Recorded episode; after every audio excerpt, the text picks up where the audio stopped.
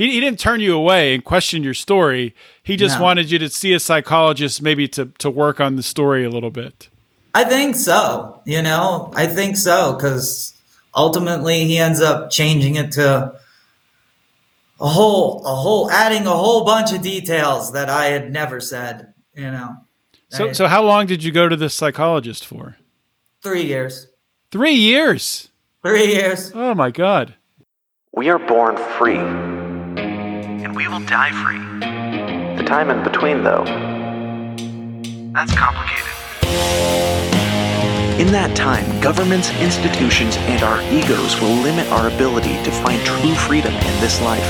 These are real stories of real people overcoming the odds, persevering in justice, and unlocking their potential. Welcome to Finding Freedom. Here's your host, John Odermatt. Right, we are live here. I'm live to the Lions of Liberty Pride with AJ Dillen. And for those of you um, who don't know a lot about the Jerry Sandusky, Penn State, Joe Paterno scandal, um, you might not know that name. Um, you might not even be familiar with there being a, a fake accuser who actually went through the system uh, that, that Penn State and, and lawyers who were engaged in this process um, really fooled uh, the entire system. And we'll get to that part of AJ's story. AJ also was a member of Jerry Sandusky's Second Mile uh, growing up, so he can speak to that experience as well. AJ, welcome to Finding Freedom. Hi, John. Pleasure to have have you here today. Well, th- thanks for coming on, man. And um, what I remember first, like I remember when when uh, John Ziegler started talking about there being a fake accuser. It seems like it was like at the beginning of this thing, but but it wasn't. It was only several years ago, right? Right. And uh, he's he's teasing this on his podcast, talking about there being a fake accuser, and he's gonna he's gonna publish this content soon, and it's incredible what's happening. And I was I, I was like, if this happens, this is gonna blow things up. Um, but with, with this case, of course, expectations and what you think will happen, and would you think should be, you know, should get press coverage and things of that nature, doesn't come to fruition, and, and the press doesn't care when you blow up a story like this. And we're going to get to all of that because it's absolutely incredible the absurd story that you told that you were able to get taken seriously um, by by the law- lawyers uh, involved in this lawyer involved in this process, and, and we'll get to that. Uh, but first, to give people background, and I'll say first for for those listeners who are like maybe stumbled across this podcast and they're like Jerry Sandusky scandal, that guy's guilty, blah blah blah. Everyone knows that. I would just encourage you to take a step back for a minute here. And if you haven't listened to my previous episodes with John Ziegler, you know, I'm not going to tell you to stop listening to this podcast now, but after you listen to this podcast, you can go back and and listen to those. I'll link to them on the show notes page. And also, for more context, John Ziegler, uh, along with his co host Liz Habib, have put together an incredible series of podcasts called With the Benefit of Hindsight, which blows the accepted Sandusky narrative totally out of the water. And uh, I encourage everyone to go listen to that after they finish listening to this interview. With that being said, um, that those housekeeping items, AJ, great to have you here. Can you start off by telling us about your involvement with the Second Mile growing up? Give us some background on you know what what that was like. Um, I was referred through school counselors because I had a lot of behavioral issues. Um, some of that, I believe, stems from the massive head trauma I took as a child with seizures. But, anyways, uh, and bad choices, of course. But that's why we were all there. We made bad choices, bad decisions as kids. But, you know, I guess it comes with growing up. But, anyways, a school counselor from State College Area High School referred me to the program and um, you know my parents bought into it and they thought it was a good thing i was unsure of what it was going to be like to go to the camp How, Um, how how old were you about about that time? 13 Okay. i was 13 and uh, from there i went to the camp. I think it was a week or two week pro two week camp something like that. And we would stay in the east hall dorms which is on the penn state campus. And it was a pretty good time. We uh, had like all sorts of activities on the campus we do. There was, I think, a poker night or a casino night, if I remember correctly. I still remember that. We'd earn like these little chips, and you know, the more you earn, you turn them in for prizes. And then we had our camp counselors and stuff there. So it was a pretty fun, fun time at the camp. Uh, it was definitely different from anything I had ever experienced. Uh, Did you have any interactions with Jerry Sandusky when you were at the camp? Did you meet him? Did you get to talk to him? Any, anything like that?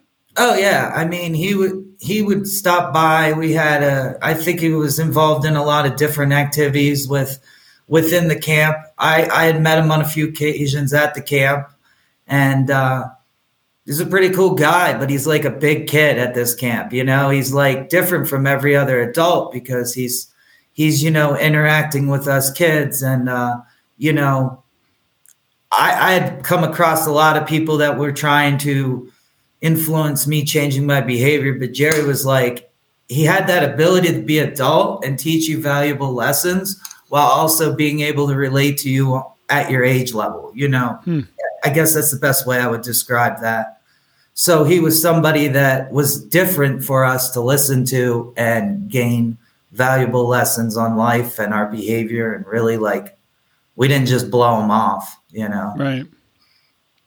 So. So, so you're, you're 13 years old. You you go through the the second mile camp.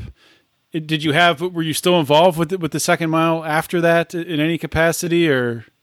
I, I think I went back and volunteered some. I know my brother, my my younger brother, volunteered after being there as well. So um, that was kind of cool.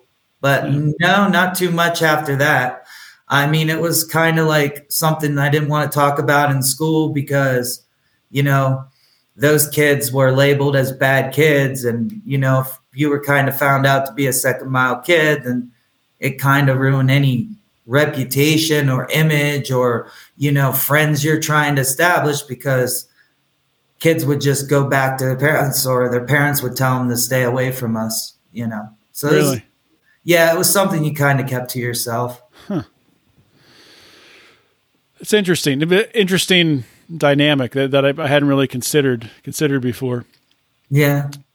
So as you grow up, so well, I guess to go back, so you're 13 years old. About about what year was that?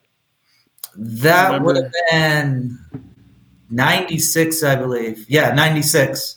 So 96. Okay. Mm-hmm. Penn State had a very good football team then. They did. They did. I remember um, guys like Ki-Jana Carter and stuff like that, and around that time period. Yeah. yeah, well, it's funny. That's that's the about the year. Was that the Rose? Was that ninety two? That was the was the Rose Bowl. I think ninety four was the Rose Bowl. Ninety four. Yeah, that's a yeah.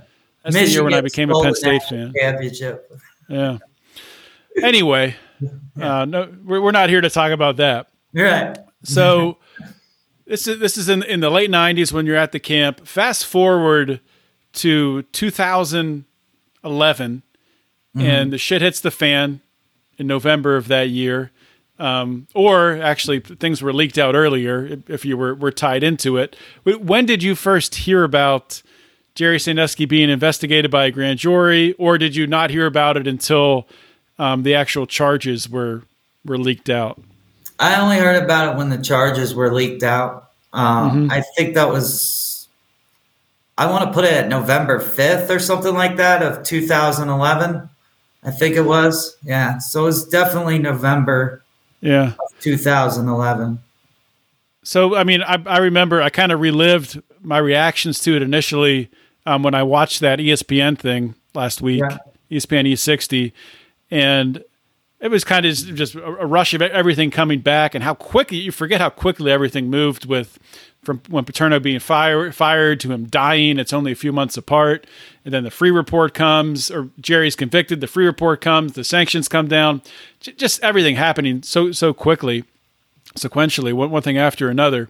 And I, I mean, I remember at the time it was it was several years after it happened until I really I found John Ziegler's work and started looking at this case. Initially, I think with most, with same as most people, um, I assumed Jerry Sandusky was 100% guilty. I assumed that you know th- that this uh, you know criminal behavior and uh, you know assaulting children what was going on i never believed you know that there was a cover up and a conspiracy it, that none of that ever made made any sense to me what was your reaction to it when it all came out with you having that experience going to jerry's camps did you did you question that narrative immediately um I, I didn't really question it initially. Uh, in fact, I I just was like, what the heck? Like, what's going on here? This is not who Jerry Sandusky is. And I've been fortunate enough to be around him like most people have never been around him and they don't know him well. And, you know, I understand like the media is getting this perception, but no, I did, I never really believed he did these crimes. Uh, though I did look into trying to prove the jury jury correct because I needed closure. I needed to know one way or another if he did this or not because on one side of the coin, I'm sitting there going, Did my parents, did this school district send me to a serial child sexual mm-hmm. abuser? Like, I need to know that. I cannot have any doubt about that. Or is he being falsely accused? And oh, shoot, nobody's going to believe me on that one. This is too heinous of a crime. Just from my own personal perspective on child sexual abuse or, or sexual abuse, uh, in general, I don't like it. I can't stand anybody that does it. I don't condone it. So this mm-hmm. this was one hell of a challenge uh, mentally for me. So you're you're grappling with that. He's charged pretty quickly, like the next spring. It's only several months when he's convicted. Um, did I'm assuming you followed the trial pretty closely as it was yeah. unfolding. Yeah, I was at the trial. I uh, sat right behind Matt Sandusky and Dottie mm. Sandusky. Um, wow. My mom, yeah, my mom had uh, asked me if I would go one day, and she said Dottie had cleared it, so I was like, okay, I'll go. And uh, you know, so I got to sit in on the trial. What was your impression at the trial? Did did you believe the accusers? Um, did you? What did you think? You know, I think that's part of why I went. I wanted to, I wanted to get some clarity in my mind. Like, well, let me go hear what they have to say because if this man's a, you know, serial pedophile, I, I, won't know how to process that. But no, like I sat there and I had talked to Matt. One of the first things I tapped Matt on the shoulder I go, Matt, do you believe Jerry did these things to these kids? I mean, because you were around him. And he goes, absolutely not. They're all lying. And I'm like, okay. and then he turns around. I think it was the same day. And then he just leaves the courtroom. And next thing I know, I'm hearing he has claimed he's a victim of abuse by Jerry Sandusky. So I was in the court. I asked him straight to his face, you mm-hmm. know, hopefully, if he sees any of this one day, you know, he know he remembers who he talked to that day. He knows yeah. what. Oh, I, am I'm sure. I'm sure he's blocked a lot of that stuff out. I mean, he yeah. he, he, he, saw the ship was going down and and jumped to uh, jumped to a ship that wasn't. So, at the trial, after watching, you know, watching the testimony, watching everything unfold, watching Jerry's horribly prepared lawyer and legal defense occur. When it concluded and he's convicted on on most of the charges, did you think he was innocent or guilty at that time? No, it, I I kind of immediately knew based on the testimony. One thing that stands out of the testimony, there there are probably multiple, but one was uh, one of the victim's friends. Uh, can't remember the guy's name. I think it was Aaron Fisher's. Yeah, it was Aaron Fisher's friend. It was victim one. Um, he had testified on the stand, and they had asked him like about his was relationship it, with. Was Aaron. it Aaron Fisher's neighbor? Yeah, I believe so. Yeah, okay. I think it was Josh Farrell, if yeah. I remember correctly. And he talks about how the mother was going to basically ride this to money, financial gain. Mm-hmm. And he testifies to that. And of course, I'm paraphrasing that testimony. It's been years. But um, I just found that odd. Like, why? How would he know that for one? Like, unless he was literally told that by, you know, Aaron or his mom or, or through word of mouth. And what what motivation would he have to go to a trial and and make that up? There's Right. no motivation to do that. Yeah. there, there's there's nothing in it for him to say that. So I mean, in fact, he's he could just have said nothing. And uh, yeah, so I I mean, I don't understand when you have a guy, as many of the outside world likes to say, that Jerry's this guy that's uh, they're they're legend serial. He's a serial pedophile at this time. What is in it for anybody that to testify to to that degree about that situation like that? There's nothing in it for him. So Mhm. I agree with you. Yeah. So fa- fast forward, and Jerry gets convicted, and the Freeh report occurs. The sanctions come down. The Penn State Board of Trustees essentially um, commissioned uh, this Freeh report using public money in order to pay Louis Freeh. And what they were essentially doing was was paying in order to justify uh, the actions that they took, which was firing Joe Paterno, Graham Spanier, and uh, it- it- yeah, firing legendary coach Joe Paterno. They had to they had to prove that they did the right thing there.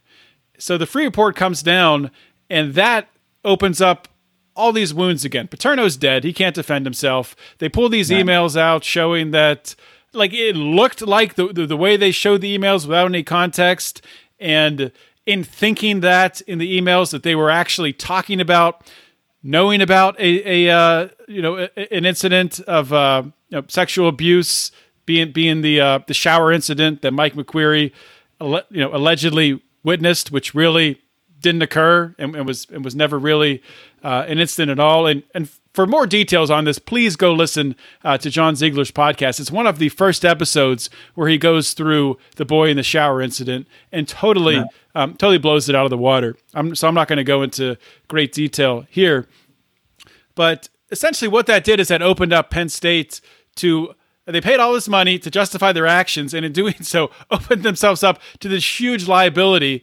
And they had this process for handing out money, which was basically um, if you fell in a certain window and you could tie it to being a, a kid who was in the second mile, and you had a story that was remotely plausible of uh, of abuse, you would get money.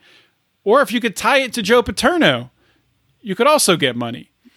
And you're, watching this all unfold. I know, you know, John Ziegler's doing his work, and he's he's exposing a lot of this insanity and corruption that that that uh, that's that's going on. When did you get the idea? Hey, you know what? I think I'll see if I can uh, be a fake accuser and go in there and and trick them and see if they'll believe me. Um, I I kind of was just processing like I think with with John through through Facebook Messenger, I was thinking like, man, nobody's gonna listen to just my word, right? Nobody's the prosecutor. Who do I go to? I mean, Jerry just doesn't strike me, and I feel this jury got this wrong. And uh, the more I'm seeing the actions from Penn State and how they're handling it, the more suspicion I got. So I just go, you know, John, like, man, I should go see, I should go see Andrew Shubin. And he goes, why would you do that? I was like, I just want to ask him a few questions. And, you know, because I don't believe Jerry did this. He's like, well, why don't you go pretend to be an accuser? And he's like just joking, right? Like just kind of like following that conversation up, thinking it's he he's just blowing off, you know, steam. He's not means nothing by it. Mm-hmm. And I think for a second to myself, I said, that's an ingenious idea. I should go do that. So uh, I go do that the next day. Wait, hold on, wait. Let, let me let me stop you right there. Okay. So you didn't prepare at all. You didn't, you know, th- th- No. think through. These are the questions he might ask me. This is the story that I'll that I'll say. You, you just you just decided, bam, I'm going to go talk to Andrew Shubin. And for those who don't know, A- Andrew Shubin has I don't know if it's the majority of the uh, of the clients who have got money Yes. from Penn State, but it's if it's not the majority, it's it's, it's close to it. He's very tied in. I think it's about nine, but you know, I can't I can't say that for sure. Yeah. But I think it is about nine of them. Yeah.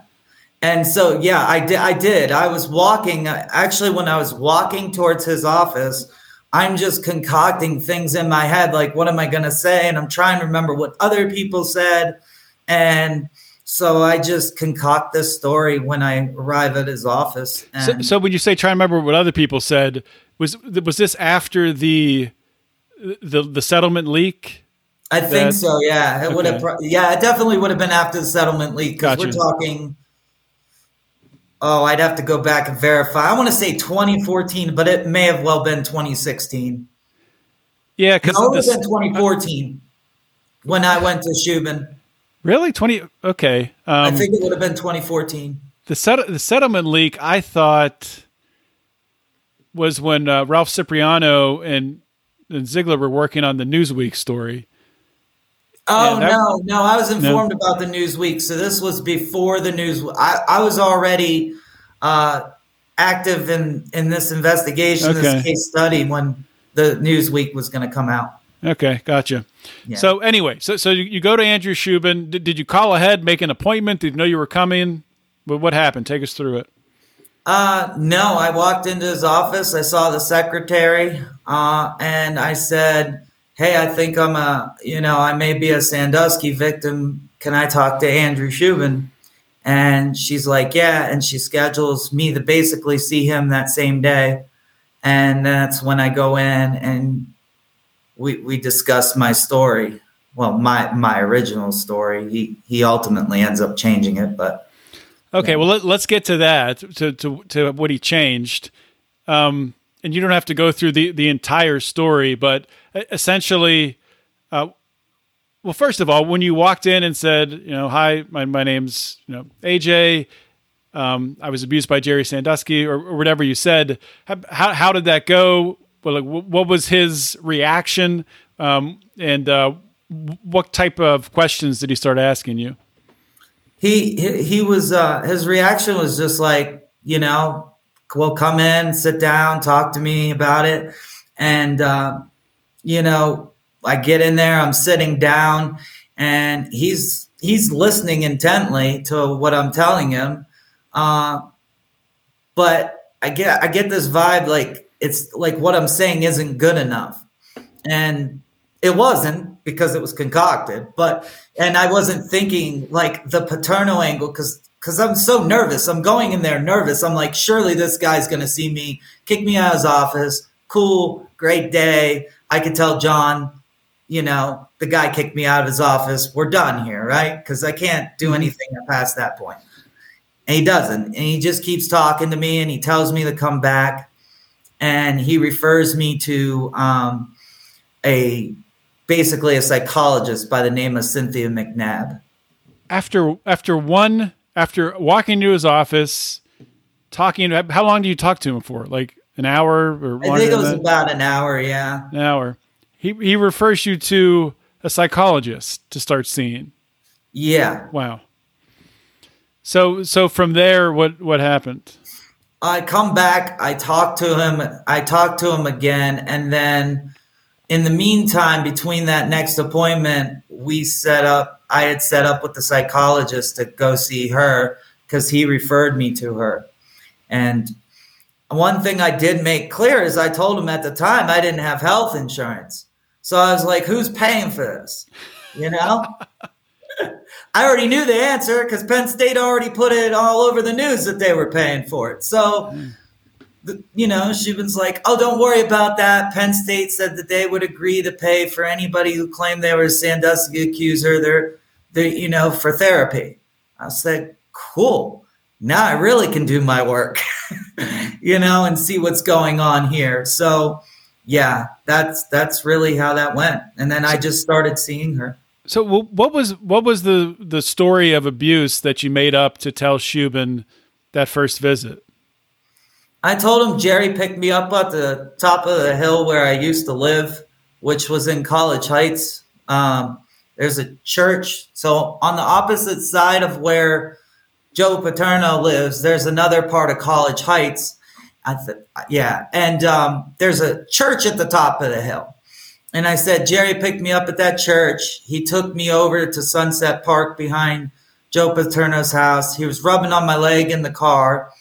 And then he took me down uh, we were just he was talking to me in the car, rubbing my leg in the car, and then he asked me to go down this bike path uh, by Sunset Park. Joe Paterno's house borders Sunset Park, but there's a trail that leads down and kind of, I think now wraps all the way out to North Atherton Street. But there's woods behind that bike path, walking path. And I said he forced me to give him oral sex right behind Joe Paterno's house. That Yeah. was, that was the story you came That was the story. You said you thought that he thought it, may, it maybe wasn't. He, he didn't turn you away and question your story. He just No. wanted you to see a psychologist, maybe to to work on the story a little bit. I think so. You know, I think so because ultimately he ends up changing it to a whole, a whole, adding a whole bunch of details that I had never said. You know, So so how long did you go to this psychologist for? three years, Three years. three years. Oh my god. How what was the frequency? every Wednesday uh, for three years. And we, I think maybe there were a few other days we met because of her schedule, but we pretty much met every week for three years. And the main day was Wednesdays. And, and did you get any sort of, um, you know, did you did you feel like the psychologist was was trying to get you to say certain things or to or to remember certain things in in, in, a, in a certain way? Oh, she was. She was absolutely. You know, she. One of the things I found interesting is she was using suggestion and suggestions to me, and like, you know, the more I was like, well, I don't know if I was raped by Jerry. She was like, well, a victim would say that, you know, and she would she would just basically throw out anything I said that um, confirmed to her that she would feel would be abuse in nature. She would just agree with. But one of the things I I, I was just taken aback by is she said I was too mad. I was too upset to go to the group therapy. So she had this idea that I should join other Sandusky accusers in a group therapy that they were still having at the time, apparently.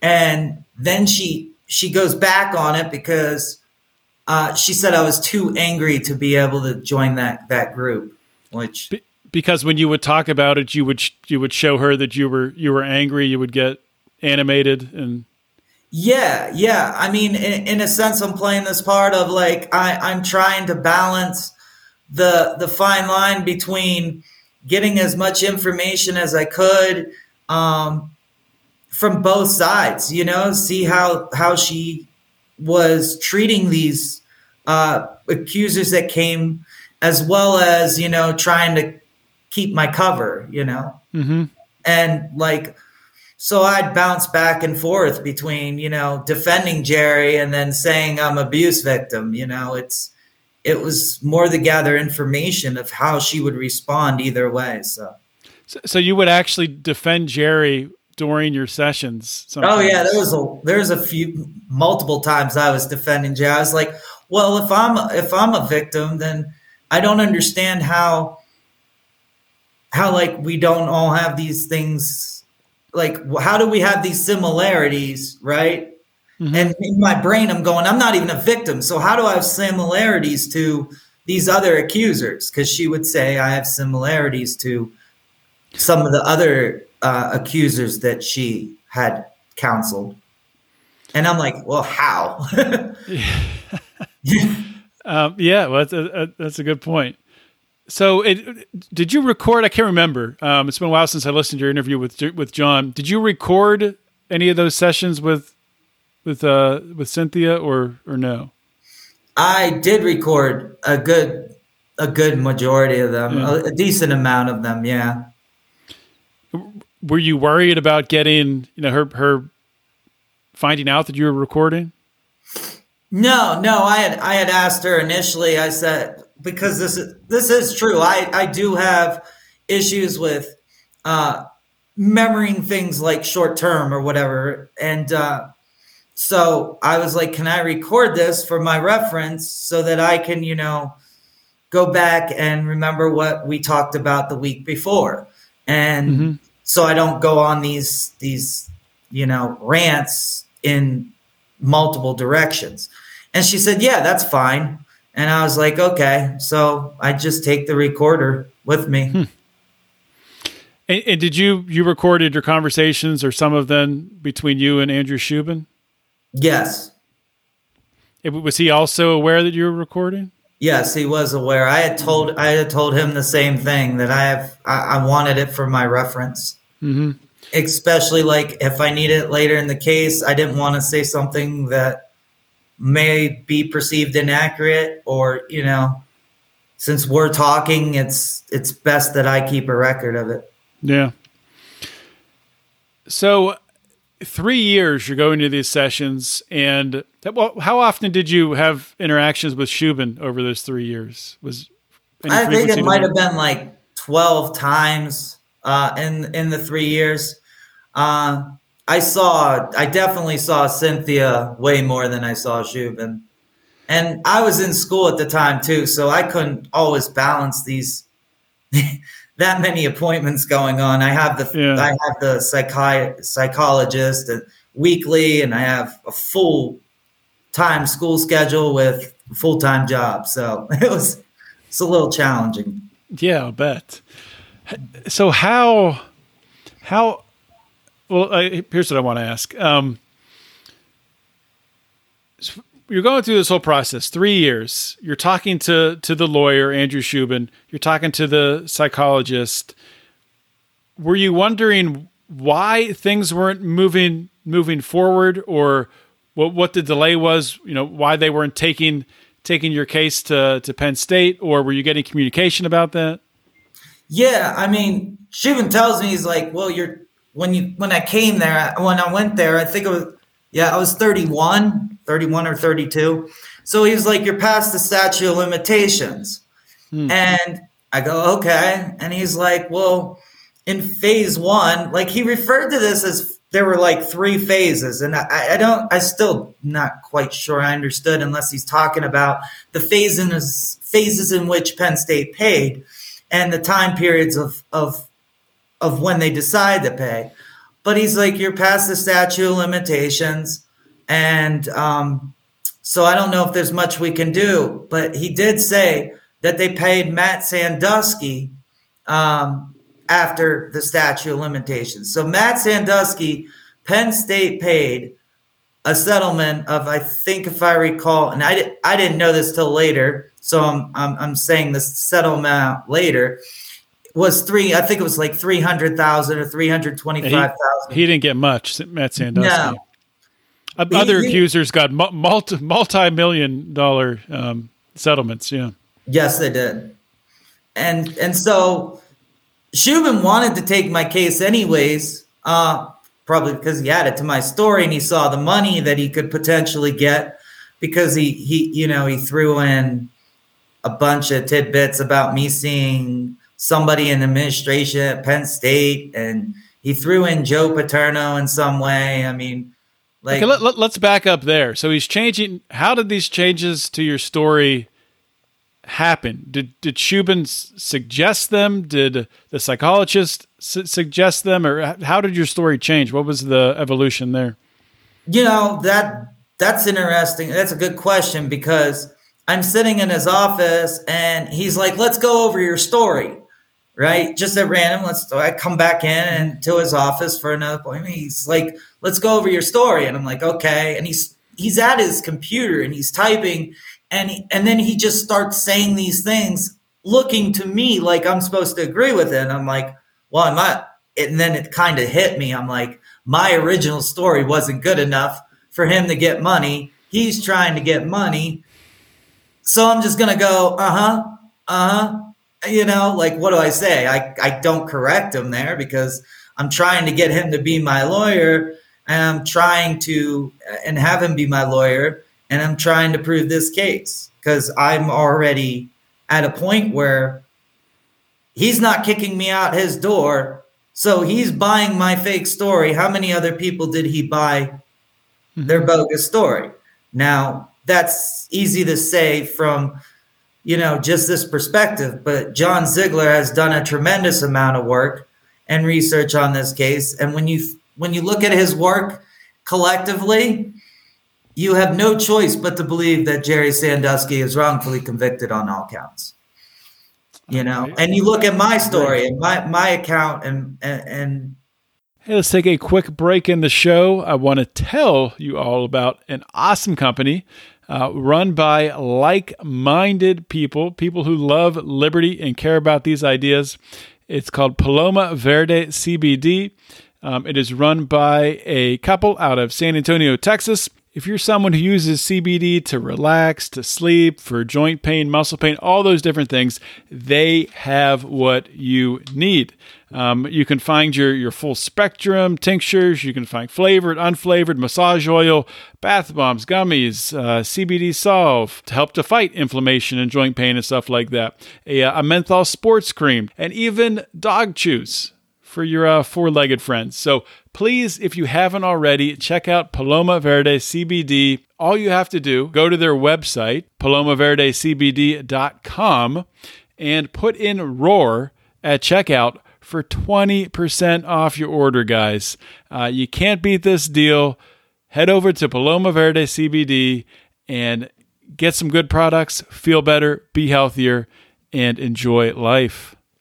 Yeah, I mean, a, a, lot of people who believe this narrative, well, most of them, um, they, they, just refuse to, to, look at any, you know, any of the competing as evidence or anything that, that proves. There's really there's really no evidence proving Jerry Sandusky's guilt. It's all either either hearsay or um, evidence being manipulated or, or suppressed in some way. And but if people actually, you know, go through essentially what, what John has has done from you know from from victim one all, all the way through. It's it's really it's it's not close. There's nothing.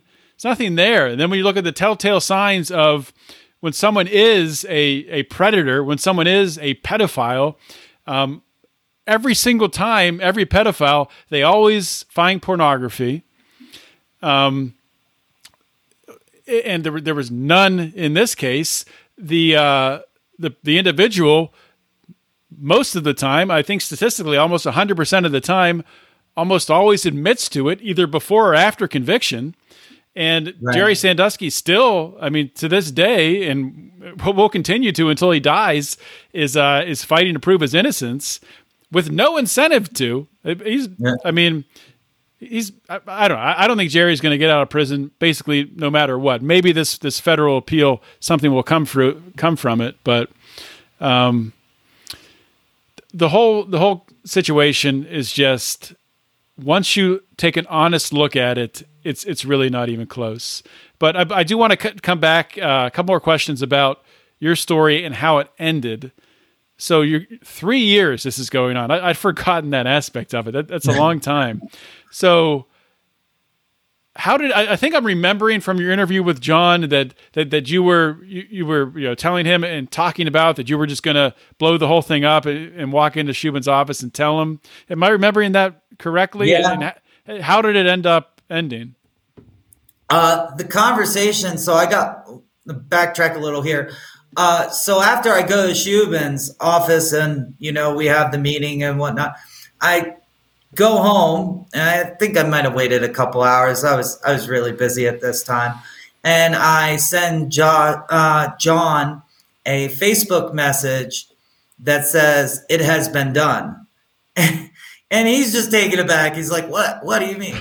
And i'm like i went and saw Shubin, you know dude like it's been done. And he's like oh. You, you, you're talking about the, the original going to see him as a fake accuser yeah. That, that message. Okay, gotcha. Yeah. yeah. It's just like it's been done.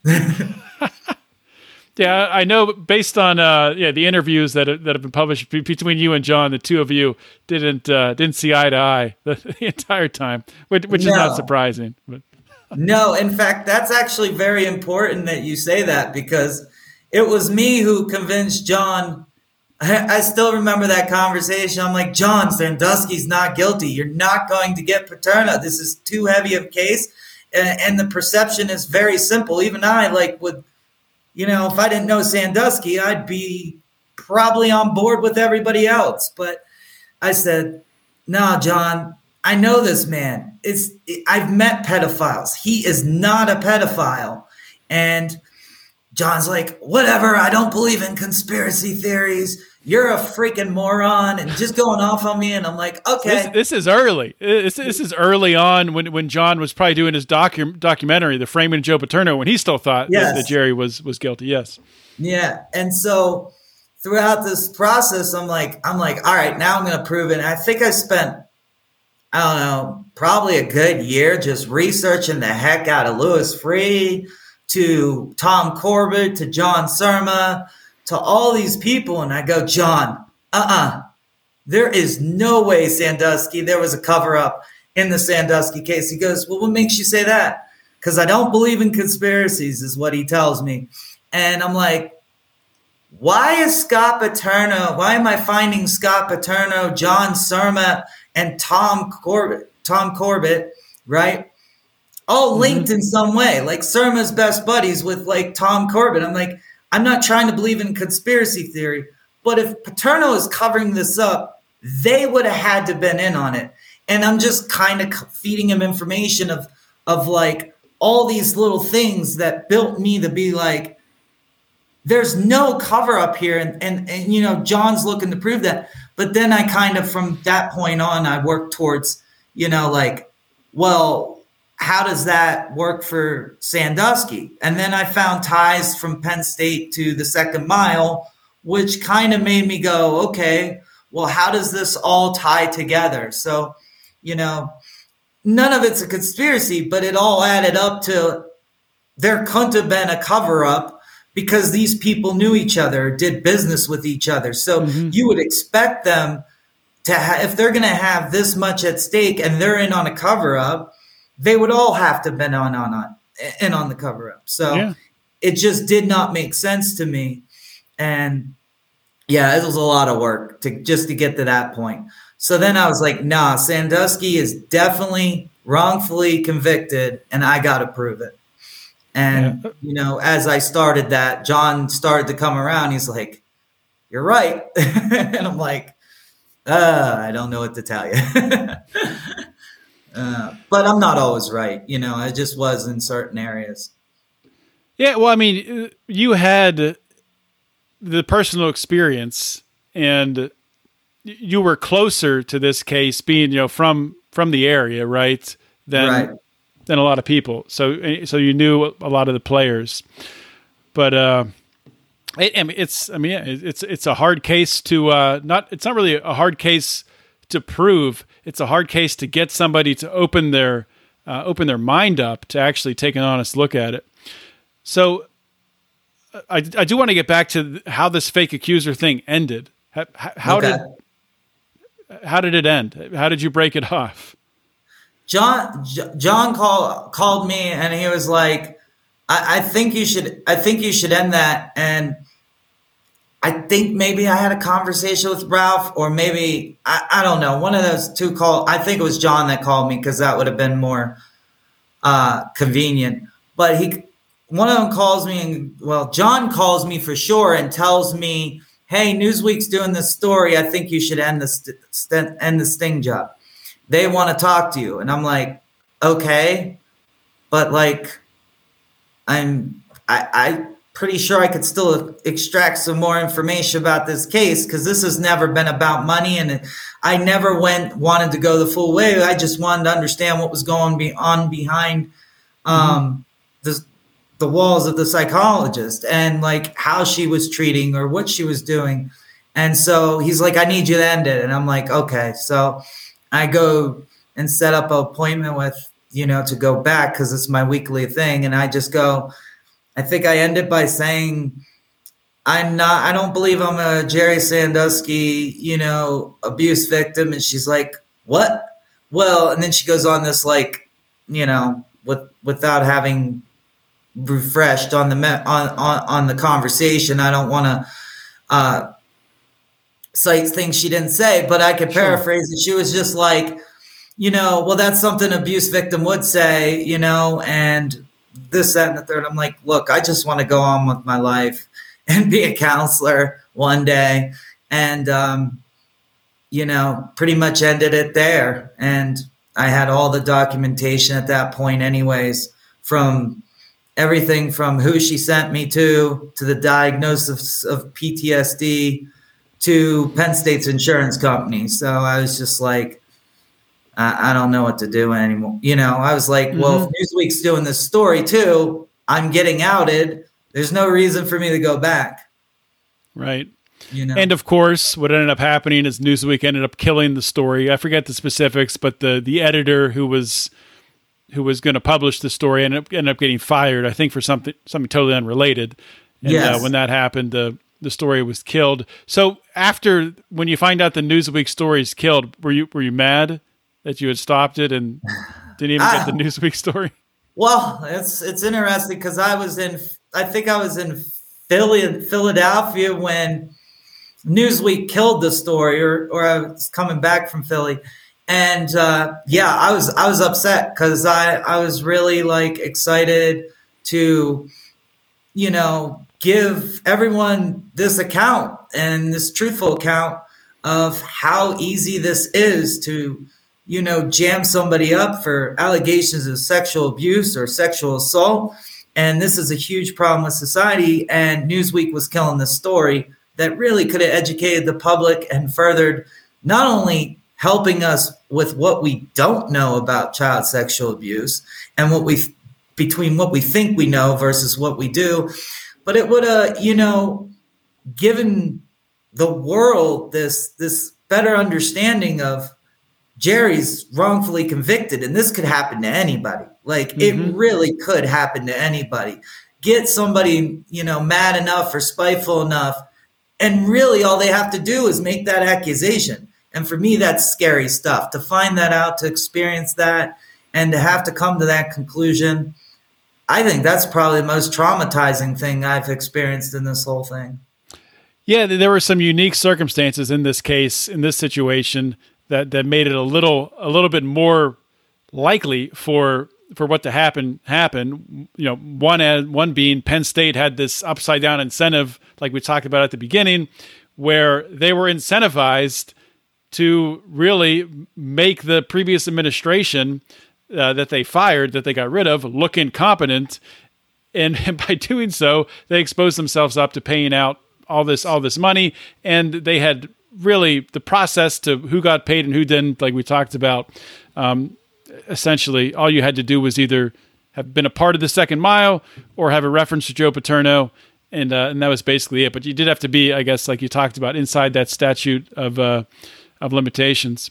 Right. So for the most part, me, yeah. I mean, Matt Sandusky, I think, was the only one Shubin said that wasn't that was paid but was past the statute of limitations. So mm-hmm. Yes, that's that's correct. So th- this ends. The Newsweek story doesn't happen. Um, moving forward to uh, you know John comes out with this podcast for the benefit of, of hindsight. I'm sure you were uh, were excited to finally get your story out there because John yeah. had been John had been sitting on it for for years, I guess. He had been sitting on for years. In fact, I would I would often spy on I think it's called Blue White Illustrated, and people are I just laugh at people's comments on Blue White Illustrated because John they're like calling John a liar and like this conspiracy theorist. And I'm just sitting back saying nothing. And I, of course, I know it's me. So um, I'm just. I'm just sitting there like, oh, this is gonna be funny when he finally releases. But we can't release it because you know I, I'm doing too much. I'm still actively um, involved in getting seeing the psychologist Cynthia McNabb, and I'm bal- like I said, I'm balancing school and a full time job. Along with that, I you know I had some other things going on, so we couldn't release it. Plus, we were trying to get I was trying to get more information. I didn't want to you know leave John with just speculation. I wanted to make sure there was evidence and and and facts behind what I was mm-hmm. telling relaying to him. So has this affected you in in any way um, w- when it was released that you were the fake accuser and uh, you know people knew who you were? What, what kind of impact did that have on you? Uh no, and it and it's funny. I I don't think I don't think that it had any like impact within my community, but I think it had an impact on mentally, you know, on my mind. I was hoping that, you know, more people would listen to John's podcast and really see how dangerous this is. And I guess I didn't feel like there was a lot of support, of course. There were a lot of people. There's still a lot of people today I see. But, you know, mentally this this case has taken a huge ordeal on my on my mental health. I mean, mm-hmm every day I, I think of Jerry and I go, I, I just cannot let this man die in prison because I know he's wrongfully convicted on these, these counts while realizing, man, this is the most serious, heinous crime that anyone could be accused of or do. And how do I convince the public to listen to John Ziegler's podcast with the benefit of hindsight? Mm-hmm. You know, because like I said earlier, collectively it tells the whole story and how dangerous and this is. These accusations can turn can ruin your life. Just the accusation alone. We need uh, reporting sooner rather than later. You know? Have you had any correspondence with with Jerry, with letters, or or with Dottie throughout this or, or afterwards? I I received I think it was two letters from Jerry which I think John encouraged. So I would show them to Shubin to establish. Con- oh, that's right. I forgot about that. Yeah, and I totally botched that. I totally botched that, and Shubin didn't catch on to it, or I think he's he somewhat did, and then just forgot about it. Like it doesn't matter that, or whatever. But you know, that's that's within the podcast, and um, that's that's about it. And mainly that is that I haven't had contact with Jerry. Isn't anything to do with him other than, you know, I, I wanted to keep the credibility of my of my work and my investigation, mm-hmm.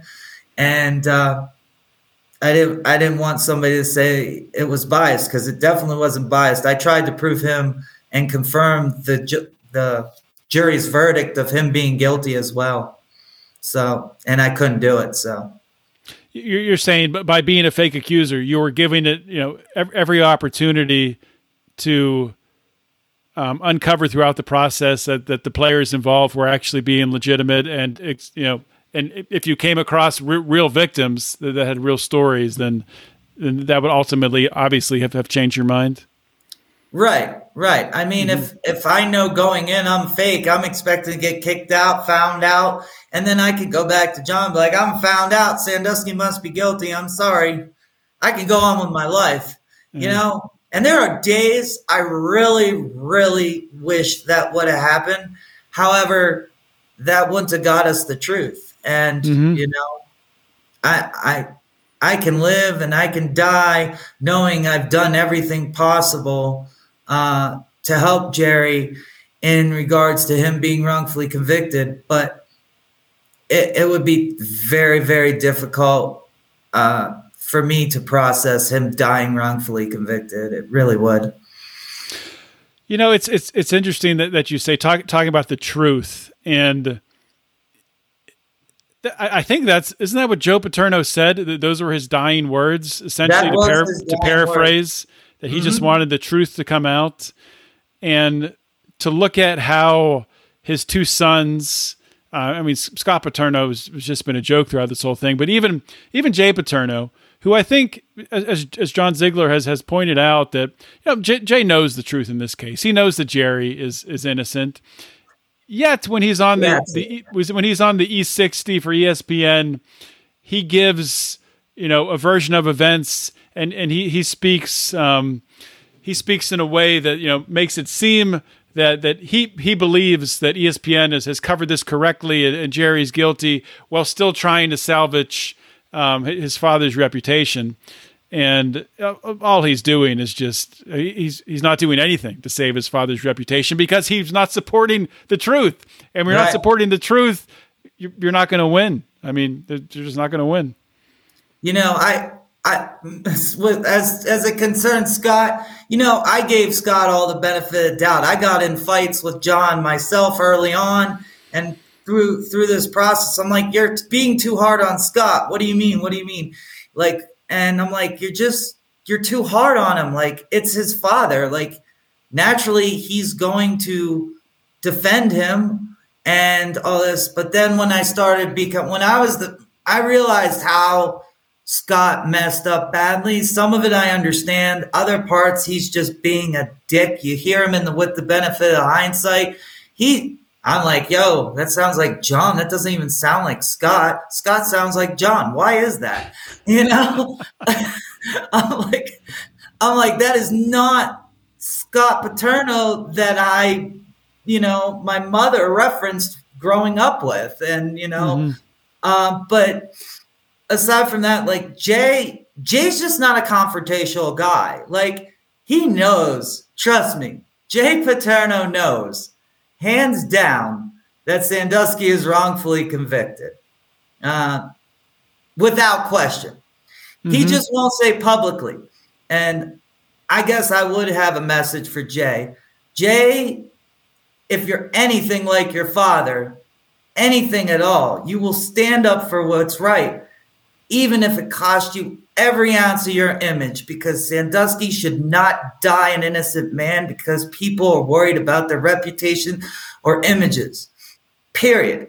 I mean, me and Ziegler have been through 10 years, a decade of stress, people calling us every name in the book, enablers, all this stuff. No, this has always been about the truth. And it will all, you know, hopefully people will learn a lot from it because it's not just about Sandusky here. It's about how we view these cases and how we handle them as well. Um, yeah. Like you, you said, like you said before, it's it's about proving the truth, but it's about proving the truth so um, we prevent this from happening again to uh, right. to someone else. Yeah. But I, I yeah. cut you off there. What, what were you going to say?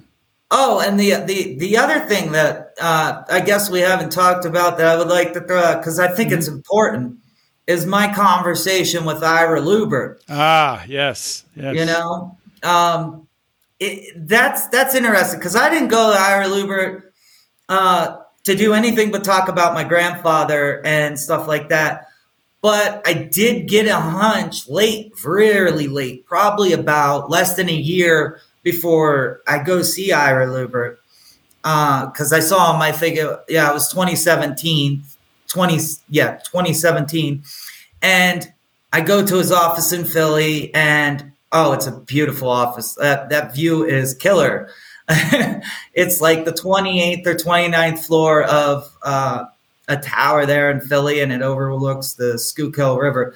But and the Comcast building, everything. But anyways, people uh, who I, don't know, people who don't know uh, Ira Lubert.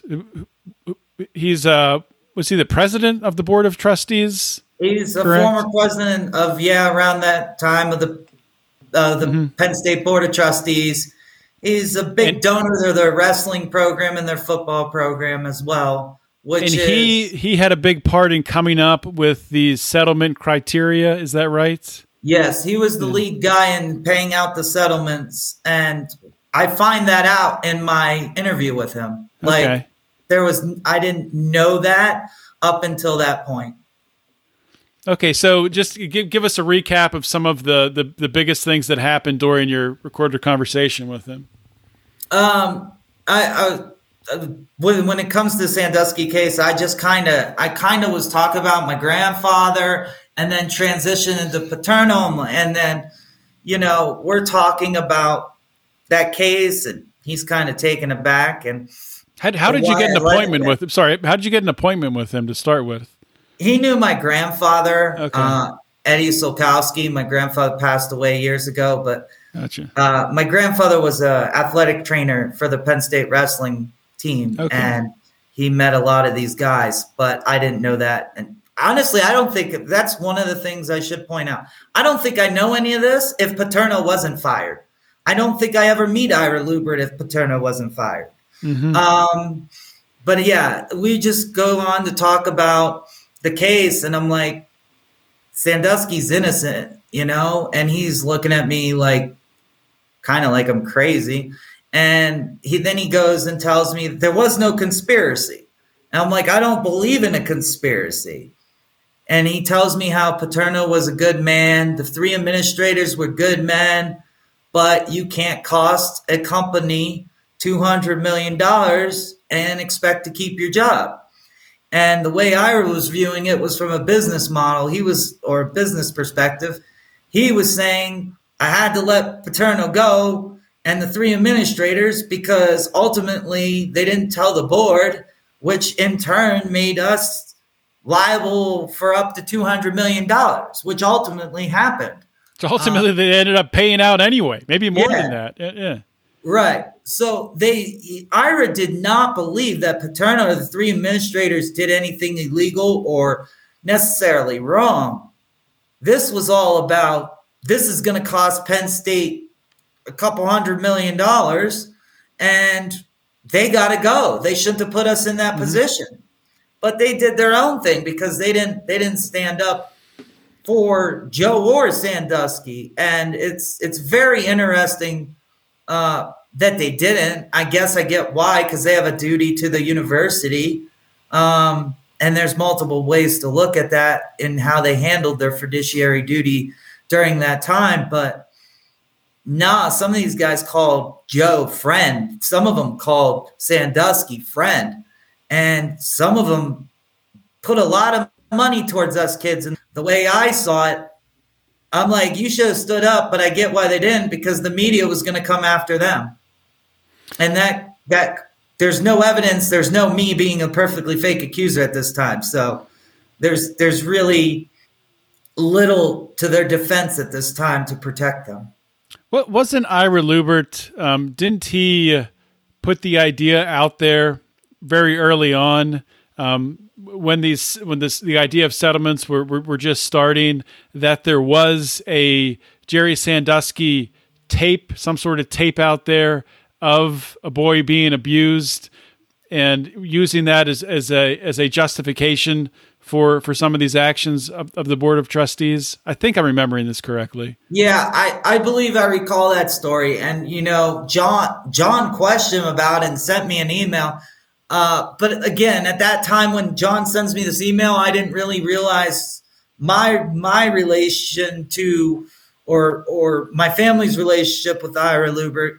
And i didn't you know i didn't put all the pieces together. But john shows me the email where Ira is saying uh, there's no tape because John like really questions them hard, and there's no tape, and I'd have a tough time now that I know who Ira Lubert is, and you know just his circle. I uh, have a tough time believing if he had that tape, why wouldn't you give it to the prosecutors, or why wouldn't you give it to anyone? Like if because you're on the you're on the hook here and you could do the right thing by helping convict this man. So if there is a tape, you should have handed it over. If you yeah. if there's no tape, then you're just saying whatever you're saying at that point for whatever reason. Interesting thing about that. So I, I had John on back when he first leaked those emails and he gave me permission to publish those emails on our on our website with the podcast. Okay. That that page is now gone. You can't you can access the podcast. You can't access the page to see the emails. All podcasts all around it, uh, they're still there on our website. Right. That specific one is gone, which is just I, am not a conspiracy theorist, but that's strange. That's uh, that's weird.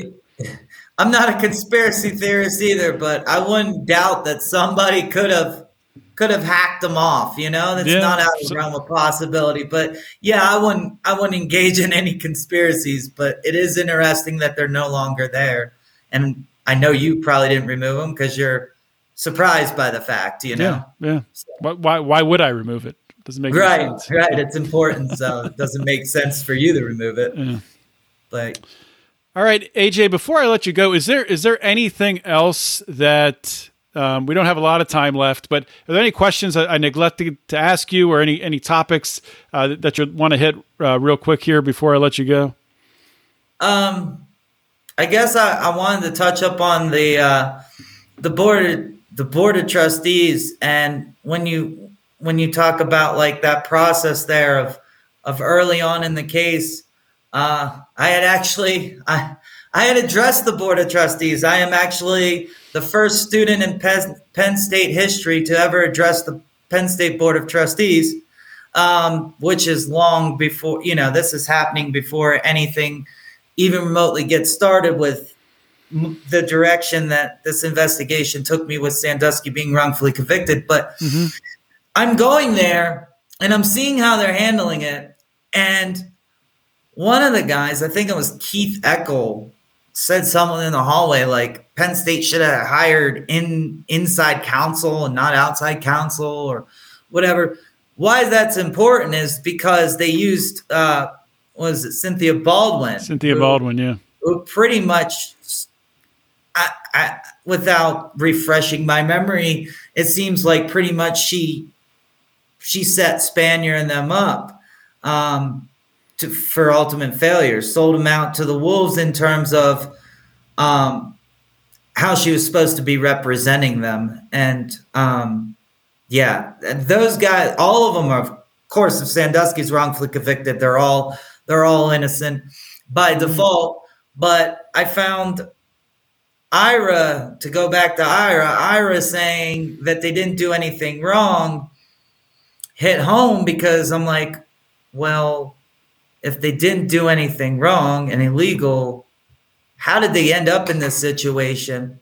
And the only way that uh, that situation happens is basically the entire board was defending themselves and they need to throw Joe under the bus so that the media wouldn't come at them mm-hmm. Meanwhile, they're all thinking Sandusky is guilty at this time. So they have to do what's not only best interest of the university, but they have to also protect themselves from the media getting towards what I would later find out would be their connections between Penn State and the second mile, which then would turn into just probably absolute destroying the destroying of Penn State at that point if if it's not for me and Zig, you know, if, if we don't yeah. exist and investigate this case, looking back as, as the name of the podcast, you know, looking back with, with the benefit of hindsight, I could see why the board made the decisions they made, but I, I, I could see I, I can see why they did, especially based on you know the composition of the board. It's it's composed of you know CEOs and corporate executives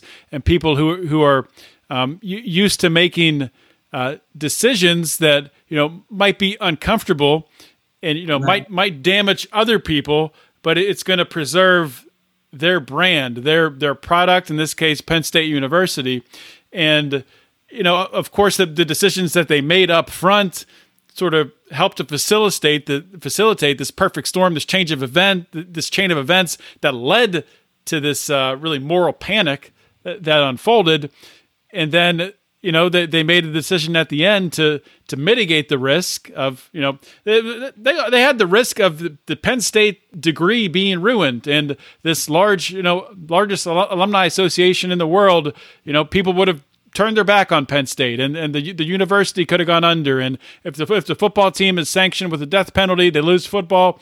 I mean the, the whole university really could have been destroyed.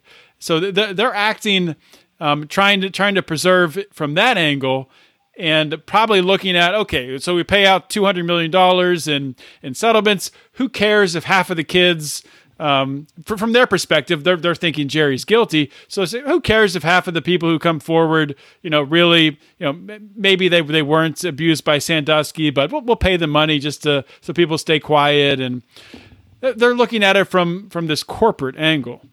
Right. And and it's it you you nail something there that Ira did say that I should definitely point out. He said to me, he goes, they weren't all abused. Some of them are on the gravy train. And oh, I'm oh yeah, like, that's right. Yeah. And I'm like, wait, if you think someone on the gravy train, and at this point, I know nobody has vetted these claims. I mean, that's that's exposed within the benefit of hindsight. So if if Ira didn't vet them and Shubin thought McNabb was vetting, and McNabb thought Shubin was vetting, and the insurance companies are sitting there. Nobody's vetting these claims. I mean, it's like a Dropbox of what story do you got that you were sexually abused? I mean, that's really what it is. Like, type something up on a computer and you know, Dropbox yeah. it to Ira Lubert, and you got yourself three million dollars that what you said right there is one of the most important things of this entire podcast and uh, unfortunately we didn't get to it earlier but it, th- this wasn't a you know a grand conspiracy between Andrew Shubin and uh, you know therapists or psychologists in Penn State University and the board of trustees. It was l- largely incompetence and. Uh, you know, some of it nefarious, I think, on, on behalf of Penn State, just trying to throw money at stuff to get it to go away. But everyone like you just said so important. Everyone thought the other person was doing the vetting was doing the yep. work. And turns out nobody was. And they were just paying money out to almost anybody. Almost anybody. And and and i caught that and i was like oh my gosh they'll see lawsuits forever because apparently you know anybody i mean when you look at the statute of limitations even if you say you know, 30 for civil, 55 for criminal, or 50 for criminal. And well, I mean, there's still this huge chunk of people at this time that could be under the age of 30 that could just come out of nowhere and um, claim to be a victim. And apparently, it is my theory. It is my theory on on on this individual. The podcast Sarah Ganim had said she was going to come out mm-hmm. with. I got audio, so um, I'm pretty pretty positive the person they're claiming to be a to be a victim of Sandusky that overdosed in Pittsburgh, um, Sean Sean that good guy. Mm-hmm. I'm pretty sure that I have a good profile that he he was probably seeing the same psychologist um, and since he's dead, his family can go, oh my, Sean was abused. And because I think he wanted that money to go get treatment, this is my this is my theory. Mm-hmm. I think Sean wanted the money to go get treatment. He's we know he was in poverty, we know he was in tough times with addiction, and in some cases, I don't fault him. I fault the people after making the claim after the fact he's gonna go. I was a Sandusky abuse victim. He has traces to the second mile. So here's what I'm gonna do. He didn't, but his family did. Um, after he's dead, uh, he goes to see the psychologist, and they Penn State agreed to pay for, as they did anybody, his therapy. So he gets sent to Arizona, and uh, that's what I think happened. I mean, I I'm not 100 percent sure, but that's a theory I'll present. That's spe- specu- speculation, right? Yeah, that's that yeah. has not been. Yeah, that that's. I don't think anyone's proven that, right? Right, and and remember, Ganim Ganim has just botched this story left and right. She got a 70s accuser. Somebody, I like, I think it was Randy Tyson, was friends or something with Bernie McHugh, who I, who weirdly I met when prior to them taking the Joe Paterno statue down because he was kind of being a dick up there. Sorry about the language. He's kind of being a dick up by the statue and like mm-hmm. had this sign and was like telling, yeah, telling that, yeah. people if you're getting a picture with this guy, you're an enabler. Like he was being mean to just simple people just trying to get a last picture before they ended up taking it down. Mm-hmm. But yeah, like the it, like I said, you look at this entire case and you look and you listen to with the benefit of hindsight, look at the interviews John has done. There's no doubt at this point. And and in his words, it's not even close. And he's yeah. absolutely right. It really isn't even close. Um, but the icing on the cake is probably definitely the perfectly fake accuser story. I yep. think it tells everything. Yeah, it, it, does not disappoint. So I just want to once again encourage everyone to to go listen to uh, with the benefit of hindsight, and specifically the episode with AJ, which I had pulled up, is it's a little later in the podcast. It's episode fourteen, and it's called "Secret Agent Man." It's a cre- creative name Man. there, but uh, go go check that out. AJ, tell people. I know you're active on Twitter. Tell people your your handle so they can follow you there. And now Elon Musk has bought Twitter, so uh, we'll see, see what happens Musk with that. Bought Twitter. uh, that's good news. I'm glad to hear Elon bought Twitter. But my Twitter my my Twitter ha- handle is AJ Dillen one, so you can follow me there if, if you're interested in following me. And I'm pretty active to get back to people. So I look forward to hearing from anyone. All right, AJ. Thank you for the time. Uh, great, great talking with you. Thank you, John. You too.